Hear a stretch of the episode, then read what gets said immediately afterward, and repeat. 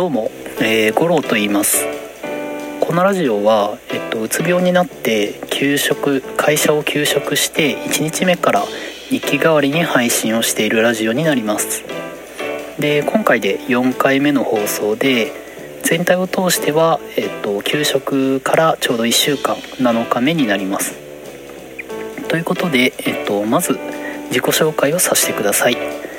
と私は大学院を出て一部上場日経225に入るくらいの大手企業で働く会社員です。残業は平均60時間くらいでと多い月にま100時間を超えるくらいになります。一方で会社自体はホワイト企業ランキングとかにも入るくらい、ま、環境が整っている働きやすいと言われている会社で、まあ、そういった比較的楽な会社でも、まあ、うつ病になってしまった、まあ、弱々くんです。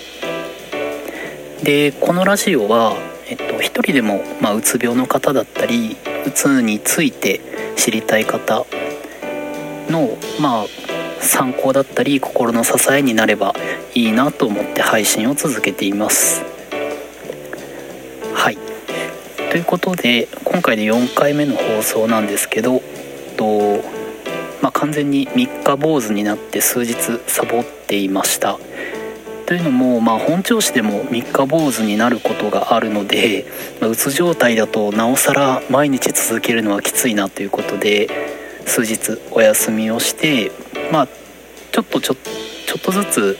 調子が戻ってきているので、まあ、今日1週間ということで配信をしています。でこの1週間まあほぼほぼというか全然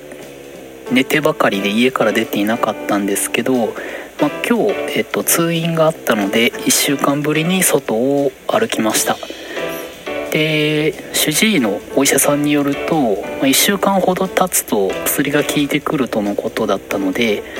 まあ、ちょうど動けるようになったり何かできるようになるよとのことで、まあ、確かに初日に比べたらかなり調子がいいなと感じています。でご飯も今まで全然食べれなかったんですけど、まあ、食べれるようになってきました。で今回は「3食食べれる幸せ」という、まあ、サブタイトルをつけたんですが、まあ、この話ご飯は大事だよっていうことを今回伝えたいなと思っています。というより、まあ、うつになる2ヶ月くらい前から私はご飯で栄養をほぼとってなかったなっていうことを感じていてというのも生活として朝はコンビニの菓子パンえっとスティックパンっていうんですかね5本くらい入ってるやつの半分くらいを食べてで昼もその残りと菓子パン1つ。で夜は会社の帰りが遅いのでえっとまあまたコンビニでおにぎり2つくらい買ってそれを食べるというような生活を2ヶ月続けてました。で今それを振り返って思うともうご飯からの栄養っていうのがほぼなくてもうただただ空腹を満たしてるだけだなとそこでちょっと感じてそれってダメですよね。全然。でついついご飯ってそういう風に捉えがちなんですけど、まあ、鬱になって